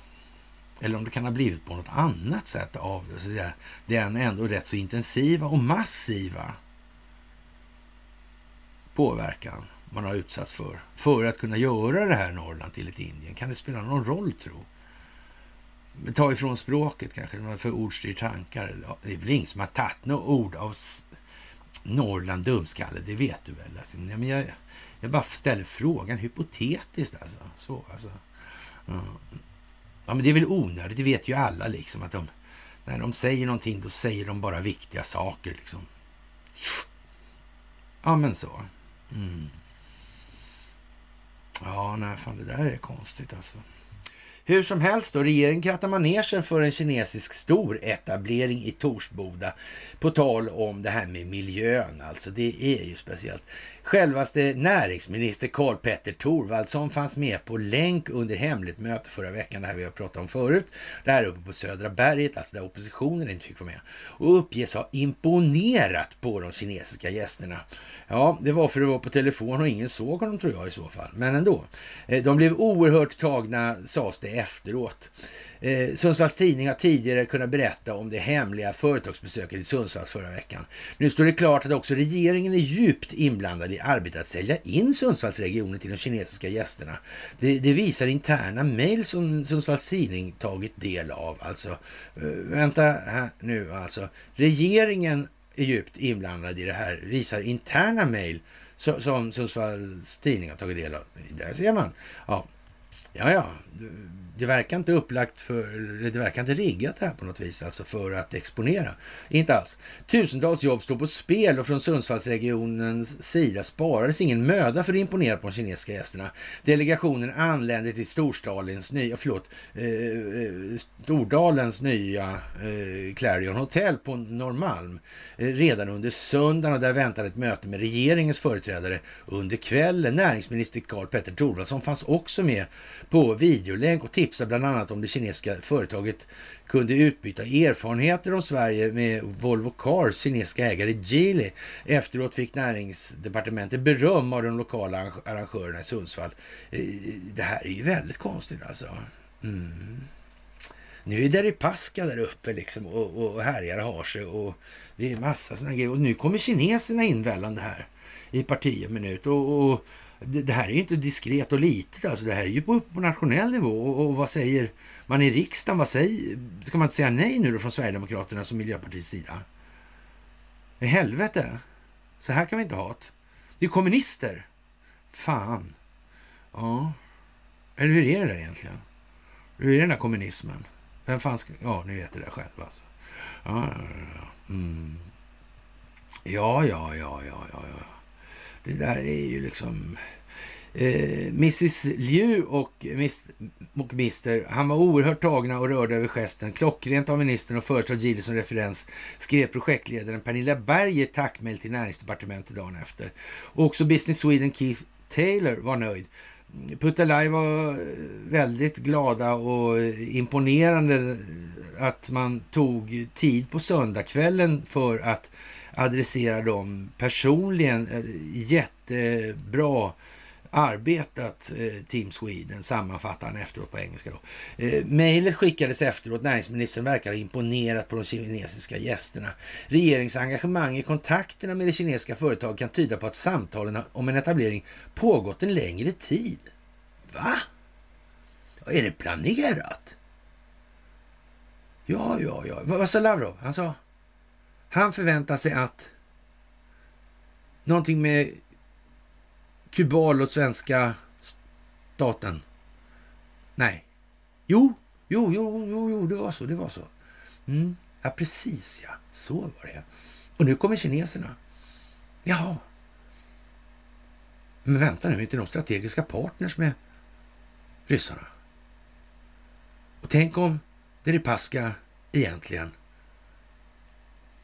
inte är någon oligark. Han gör bara oligarksaker. Som till exempel mutar svenskar för att se vilka som är värda sitt salt moraliskt. Ja, ja men vadå, han har inte lyckats muta någon i Sundsvall ändå? Han har väl inte gett pengar till någon? Eller har han det? Giffarna? Ja, men det var inte så mycket pengar. Skitsamma liksom. Jaha. Högskolan? Nej, det var väl dumt. Jaha, kanske fler. Man vet ju inte. Mm. Ja, ja. Men, men vi ska ha kinesisk ägare på logistikfunktionen. Mm. Och ett gäng klåfingriga banditer som sköter det där. Så att inte en spänn hamnar hos ägarna sen. Eller hur fan tänkte kineserna? Ja, hur tänkte de? Kanske de måste, om de ska se till att det här inte återupprepas, återupprepar sig med... det behövs ingen 200 års cykel här då för att vi ska ha en K.A. Wallenberg ja, déjà vu Nej, det räcker med fem minuter skulle jag tro i så fall. Mm. Nej, det vill de nog inte vara med om de ska stoppa i massa pengar. Det tror jag verkar dumt. Alltså. Ja, det där är konstigt alltså. Regeringens engagemang i, i kontakten med det kinesiska företaget kan tyda på att det har gått, pågått lång tid. Alltså. Men, men det vill man inte kommentera i, i Sundsvall från Dumbodils sida då. Eh, och, alltså varken bekräfta eller dementera då. Och, och Bodil är nog den enda kvinnan jag vet i alla fall som har spelat drunkningsolycka för, för att kunna ragga på en snubbe. Mm. Men, men, ja, sådär. Så, så det är väl som det är då. Och eh, jag vill inte kommentera vilket företag det rör sig om eller hur långt samtalet nått. Jag kan däremot bekräfta att besöket förra veckan rörde ett företag från Kina, säger hon till Sundsvalls Tidning. Hur ser du på att det rör sig om ett kinesiskt företag? Eh, vi följer eh, den nationella utrikes och handelspolitiken. I Sundsvall har inga lokala restriktioner mot något land, säger Hansson. Då. Och eh, som Sundsvalls Tidning tidigare berättat har utsikterna om en kinesisk etablering väckt oro hos den politiska oppositionen i regionen. Oppositionsrådet i Sundsvall, Alicia Kapica, ja, som är, det är kul namn det där, Ina Lindström Skandevall och eh, ja, har i olika uttalanden beskrivit Kina som en totalitär stat och uppmanat regionen att ha is i magen innan man ger sig in i ett samarbete. Men jag tycker man ska bara protestera rakt av. Miljöpartiet måste ju bara skrika. Det finns ju inga möjligheter när man står för ett, ett land som har 30 procent av utsläppen. Liksom. Men kom igen, hur är det med politiska trovärdigheten? Lägg ner nu för fan annars. Ja, och så har vi då eh, Sverigedemokraterna och Skalin då. ja, hans farsa sitter på möten med iPaden upp och ner liksom. ja, men eller hur liksom. ja, men det blir bra det här då. Ja, och så har vi Skifer i bakgrunden, eller ovanför alltihopa. Som ett svart moln liksom. Alla säger det är sol, det är sol, det är sol liksom. Ja, ja, ja, ja, ja, ja. Ja, ja, men ändå alltså. Det är fantastiskt roligt ju. Ja. Det är dråpligt så det räcker alltså. Och ja, vad hette hon då, kärringjäveln med, eh, som anföll Marcus där? Och, och matte där, vad fan heter jag, jag skickade dit dem då, för de hade ställt upp en delegation vid en ICA-affär. Och hon, den där, hon som var så jävla, ja, världens mest hedliga då naturligtvis, som visade sig då ha gänget med sådana där eh, styrelseposter och, och det vart någon miljon sådär totalt. Eller sådär. Mm. Hon skulle vara ideell påstod hon första, men det dök ju upp sen då att det var ju inte riktigt så alltså, efterhand. Eh, vi kanske hade en aning, jag vet inte. Ja, eh, ja, det må vara som det är i alla fall. Jag vet inte om hon är kvar faktiskt där uppe. Och eh, Ja, även regeringen har i andra eh, sammanhang en njugg inställning till Kina. Så här beskrivs, situation, beskrivs situationen i landet på regeringskansliets hemsida. Och, och, det är också konstigt det här. Alltså, Kina är en enpartistat utan allmänna och fria val som vi har i Sverige utan valfusk. Alltså. Ja, politisk opposition är inte tillåten. Situationen för mänskliga rättigheter i Kina är allvarlig och har ytterligare försämrats de senaste åren, i synnerhet vad gäller medborgerliga politiska rättigheter. Bodil Hansson säger att det finns ett stort intresse för Torsboda, alltså den här logistikparken eller logistikcentrum, och, och att det förekommer kontakter med fler intressenter än det kinesiska och det tror väl fan att det gör. Eh, dumma vore väl de som motverka, försöker motverka den djupa staten annars. Det är klart att det måste finnas en del ryska och amerikanska intressen i det där också. Så, som naturligtvis flaggar upp för att det måste ju finnas konkurrens, såklart. Eller ja, Och kanske turkiskt också, man vet ju inte. Det, det kan det väl göra. Sådär. Mm. Perfekt alltså. Och, och ja, eh, det var sex personer från Shanghai Putalai som deltog i Sundsvallsbesöket Eh, Sundsvalls Tidning fick ett samtal med en av huvudpersonerna i företagets, finansdirektör Han Songwei. Den fråga vi ställer oss är om det finns tillgång på kvalificerad arbetskraft i den utsträckning vi behöver, förklara han. Och, och det, så ju, kan man ju uttrycka saken och det är ett vänligt sätt att säga så här att vi, vi tycker att den moraliska kompassen verkar fullständigt havi, havererad i, i den här delen av landet. Och vi, vi är lite osäkra på om Eh, det går bra alltså. Vi kan, man kanske skulle ha liksom ja, någon form av själslig bildningsnivå för att man ska kunna göra det här ordentligt helt enkelt framgent. Och det eh, kommer inte så att säga, ske under ledning av Bodil Hansson, för hon har ingen aning om den delen helt enkelt. Och en sån som Johnny Skalin, han har eh, om möjligt ännu mindre aning i den delen alltså. Det är Sverigedemokraterna det alltså. Och, ja, och Centerpartiet kan vi ju lägga ner och, och ja, och så vidare. Mm. Det är ju som det är det här nu. Jaha, och eh, eh ja, som sagt, internationellt finns exempel på kinesiska företag som tagit med sig arbetskraft från hemlandet. Han Songwei utesluter inte en sån lösning även här alltså. Och det, antal svenskar måste det till ändå, alltså, för annars kommer inte det där gå bra. Alltså. Det kommer inte gå. Det finns ingen anledning till. Eller också kan man ju tänka sig att man etablerar här, tar hit kinesisk arbetskraft, sätter igång allting och driftsätter och så. Och sen så får man helt enkelt köra Kingsa för Kingsa. Ja, det finns väl lite till svenska tillgångar i Kina som de kanske skulle vilja ha. Ja. Vadå? Skulle de svenska staten exproprierar Ericsson liksom, i så fall. För att de ägarintressen utgör ett hot mot rikets säkerhet. Jaha. Ja, det vet jag inte om det. Det har jag aldrig tänkt på ens. Jaha, ja, men det kanske, det vet jag inte. Kanske. Shanghai Putilai har över 8000 anställda i Kina och satsar på att bli världsledande på tillverkning av batterier till elbilar. Besöket i Sundsvall ingår i deras offensiva Europaplaner som tar sikte på 24-25 med cirka 1000 anställda i startskedet. Eh, Sundsvalls Tidning har sökt näringsminister Karl Petter Thorvaldsson för en kommentar. Ja, vad ska vi säga? Alltså, man kan säga så här, är det, är det nepalesiska det här då? Tro. Och, och det här puttalaj alltså. Det, man kan få upp lite grann på det där och, och säga att göra en dockteater för att göra, ge en, göra en röstbild för dockteater. Att vända sin pupill. Vilka konstiga grejer. Ja, jag vet inte. Det är ju väldigt konstiga grejer överhuvudtaget tycker jag. Faktiskt.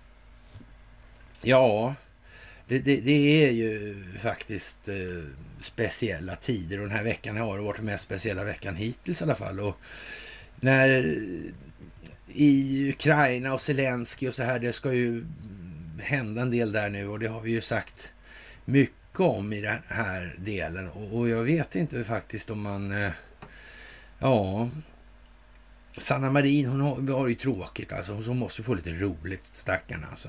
Sådär. Och, och det verkar som att, att eh, man har lite kul, eller vad man ska kalla det för, i, i, i Ukraina också.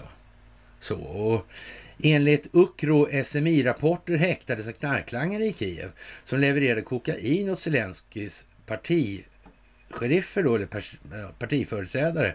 Köpmannen togs på bar gärning när han lämnade över varorna till köparen drygt 20 påsar färdigförpackad pulver, elektroniska skalor, mycket kontanter och även ja, ammunition då hittades hos den här langaren då. Och, och fotografera en bil där då. Det var ju lite klämmigt alltså. Och om Sanna Marin får parta så måste väl kompisarna i Kiev få göra samma sak.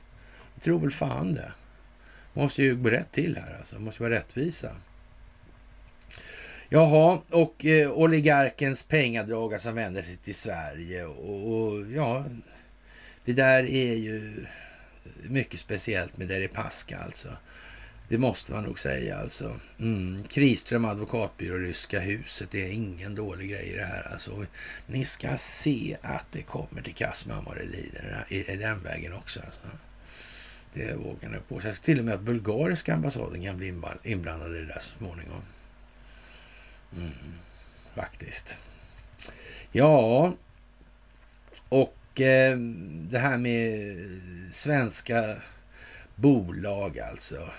Det, det är ju en eh, lite säregen grej alltså. Vem kan vara nummer ett alltså? Mm.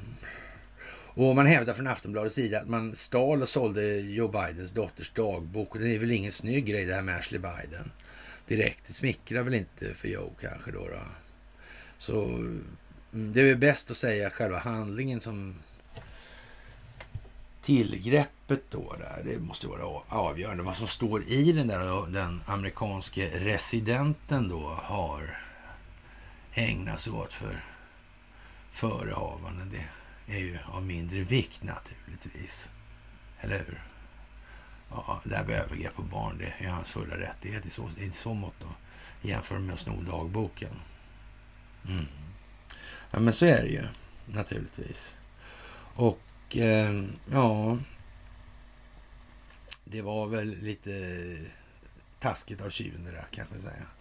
Och ja, och Eh, man kommer från rysk sida nu bredda möjligheterna att handla i annan valuta i det här alltså.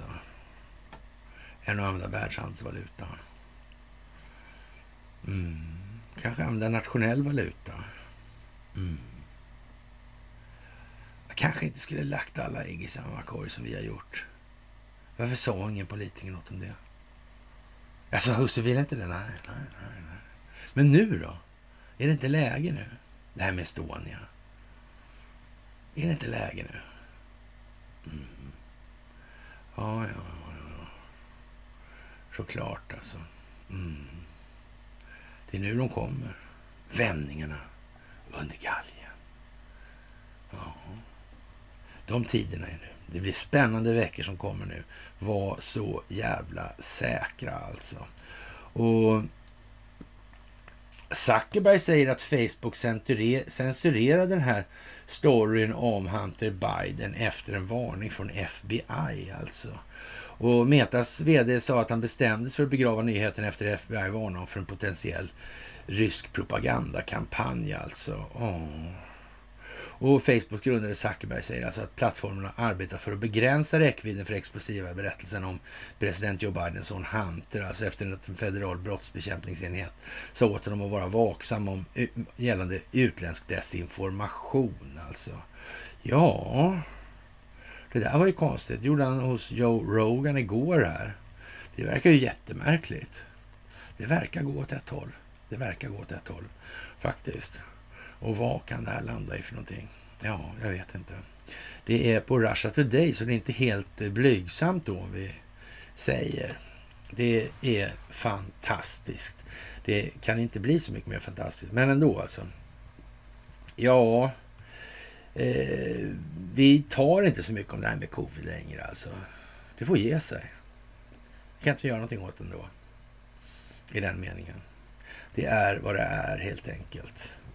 Och ja, amerikanerna ska få medaljer för sina insatser i Ukraina alltså. Och amerikanska insatser och beväpna Ukraina ja, kommer att få ett officiellt namn då. Alltså, de ska få sådana här små brickor då som de sätter i långa rader. Så där för tjusigt på uniformen. Och, och ja, vad ska vi säga? Egentligen i, i den meningen kan man väl... Ja, eh, det betyder mycket byråkratiskt alltså i det här, i det här sammanhanget. Och ja, de brukar ha få speciella namn de här då och det ska ju bli lite spännande att se eh, vad det här blir för namn. Och vi ska inte helt utesluta att det går att återfinna vissa ironier eller i alla fall vissa dubbeltydigheter i namnvalet här nu. Det, det, det kan vi vara helt säkra på.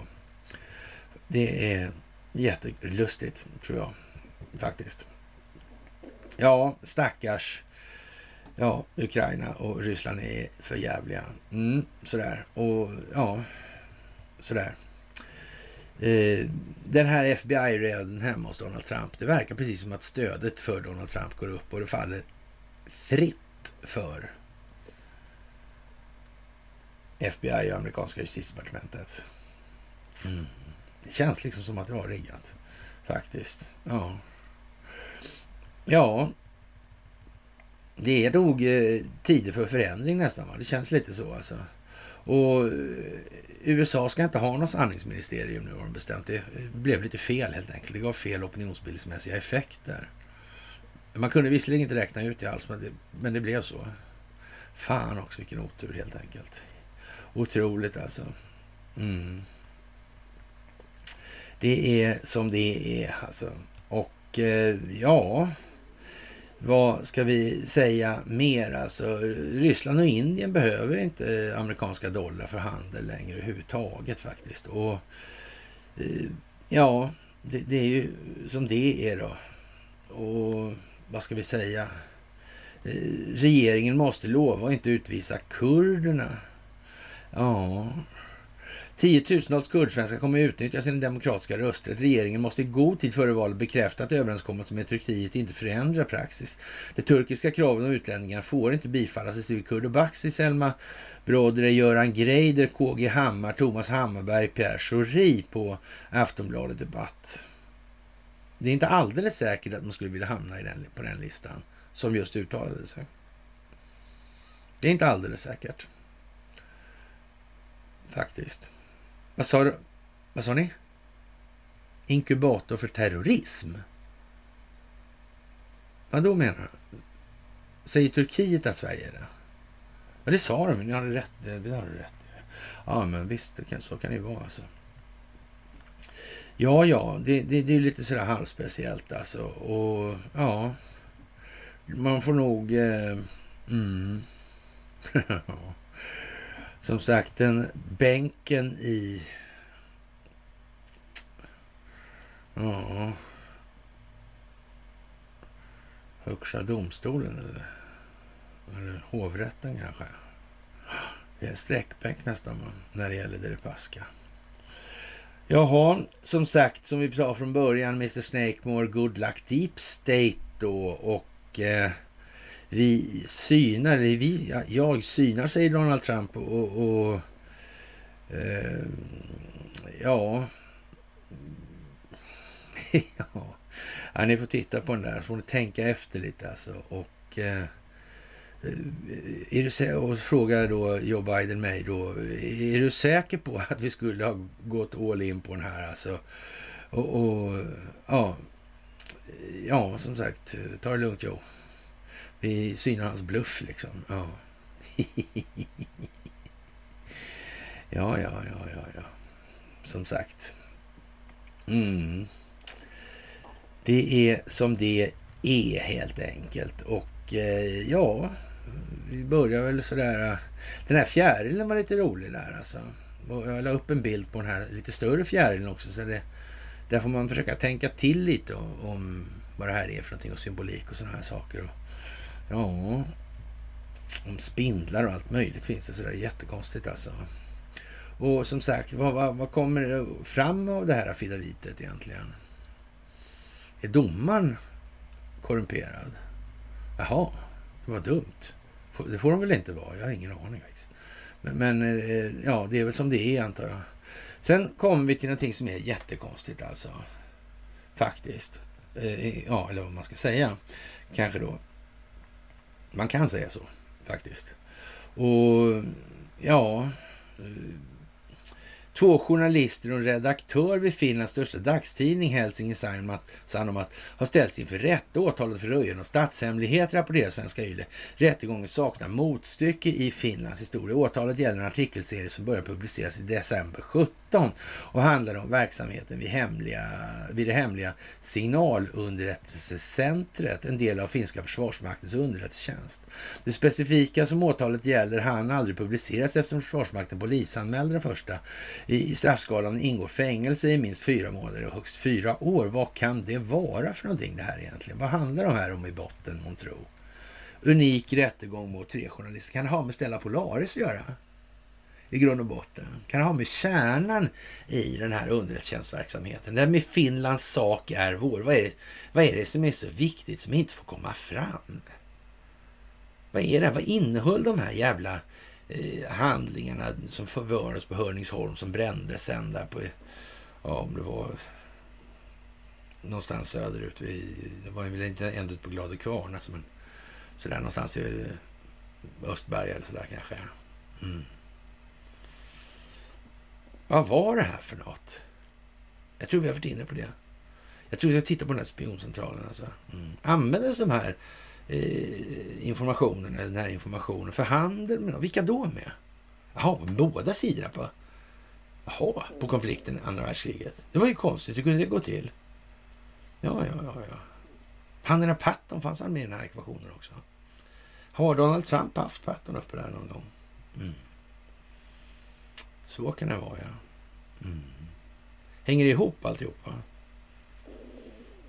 Nej, det gör det inte, för då hade ju alla andra sagt någonting. Såklart. Jag menar, och nu vill de ju inte säga det, för det blir, blir pinsamt att visa att vi, de har ju redan vetat det hela tiden. Så. Ja, ni förstår ju själva alltså. Ja.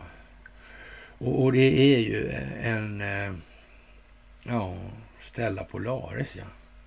Konstigt. Finländsk IB jag förstod ja, i någon mån. Det är ju liksom samma folk inblandade i det här på ett eller annat vis. Alltså. Så är det ju naturligtvis. Och Finlands sak är vår sak alltså. Mm. Det är ju lite speciellt alltså. Ekot uppgav att frågan eh, yttrandefrihet ställs mot, ställs mot rikets säkerhet alltså. Ekot, ja just precis alltså. Ja. Det där är ju konstigt alltså. Det där med Ekot verkar vara ett pålitligt gäng. Ja, Stella Polaris och 2017 tyckte han ner ja. Ja, det kan man ju säga alltså. Riggat för exponering tycker Stense. Ja, ja, ja, ja, ja.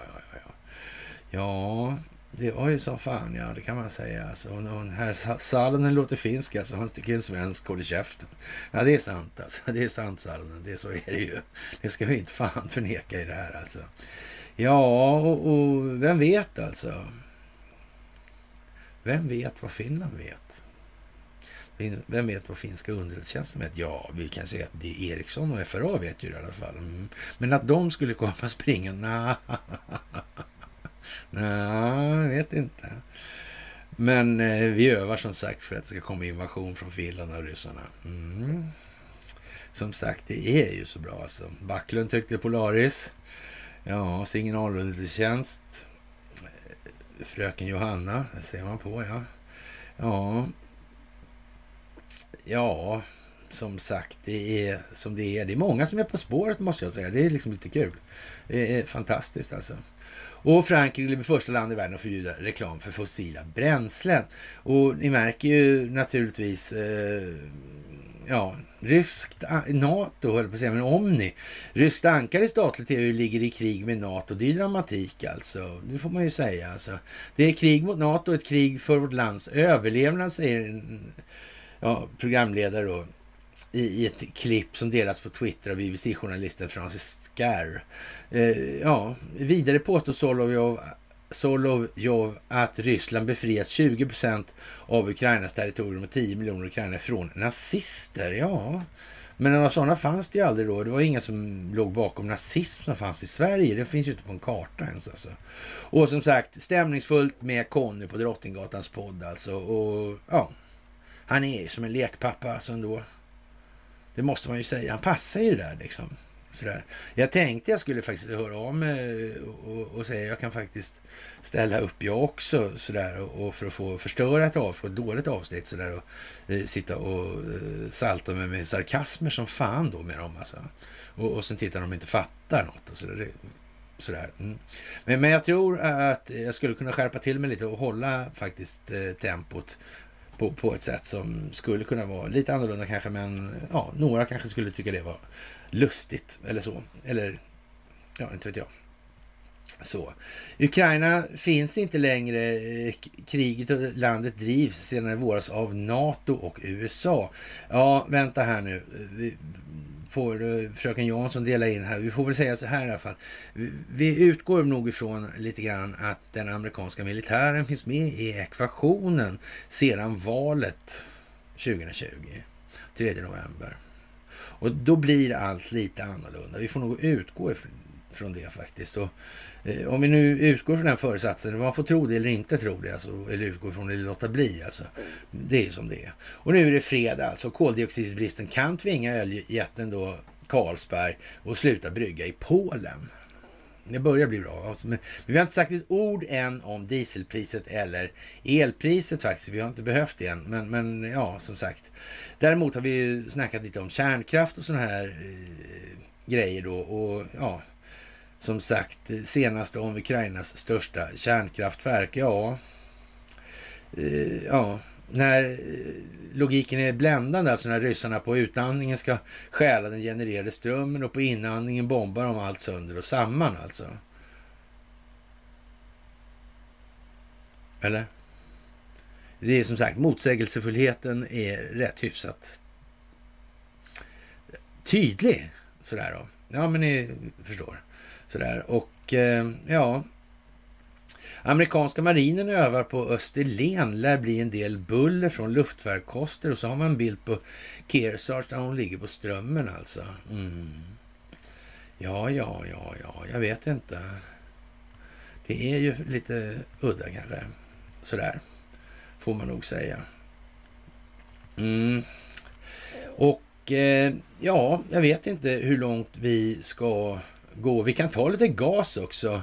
Eh, höga naturgaspriser kan leda till att vissa företag inom gasindustrin går i konkurs. Alltså. Det uppger den tidigare styrelseordförande för polska PGNIG, Piotr Wozniak. Han klargjorde att gasbolag köper råvaror på börsen trots att priserna på det inte slutar att växa. Alltså. Och det här handlar om kost, kon, konstgödselföretag också. Och ja, jag vet inte. Vad är det där för någon prisbildning egentligen? Det var ju inte inflation, det var ju något annat. Alltså. Det var prishöjningar. Alltså. Vem står för prishöjningen och varför då? Det verkar ju vara som det hela handlar om en folkbildningsprojekt. Alltså, ju mer som exponeras, desto mer får vi också klart för oss.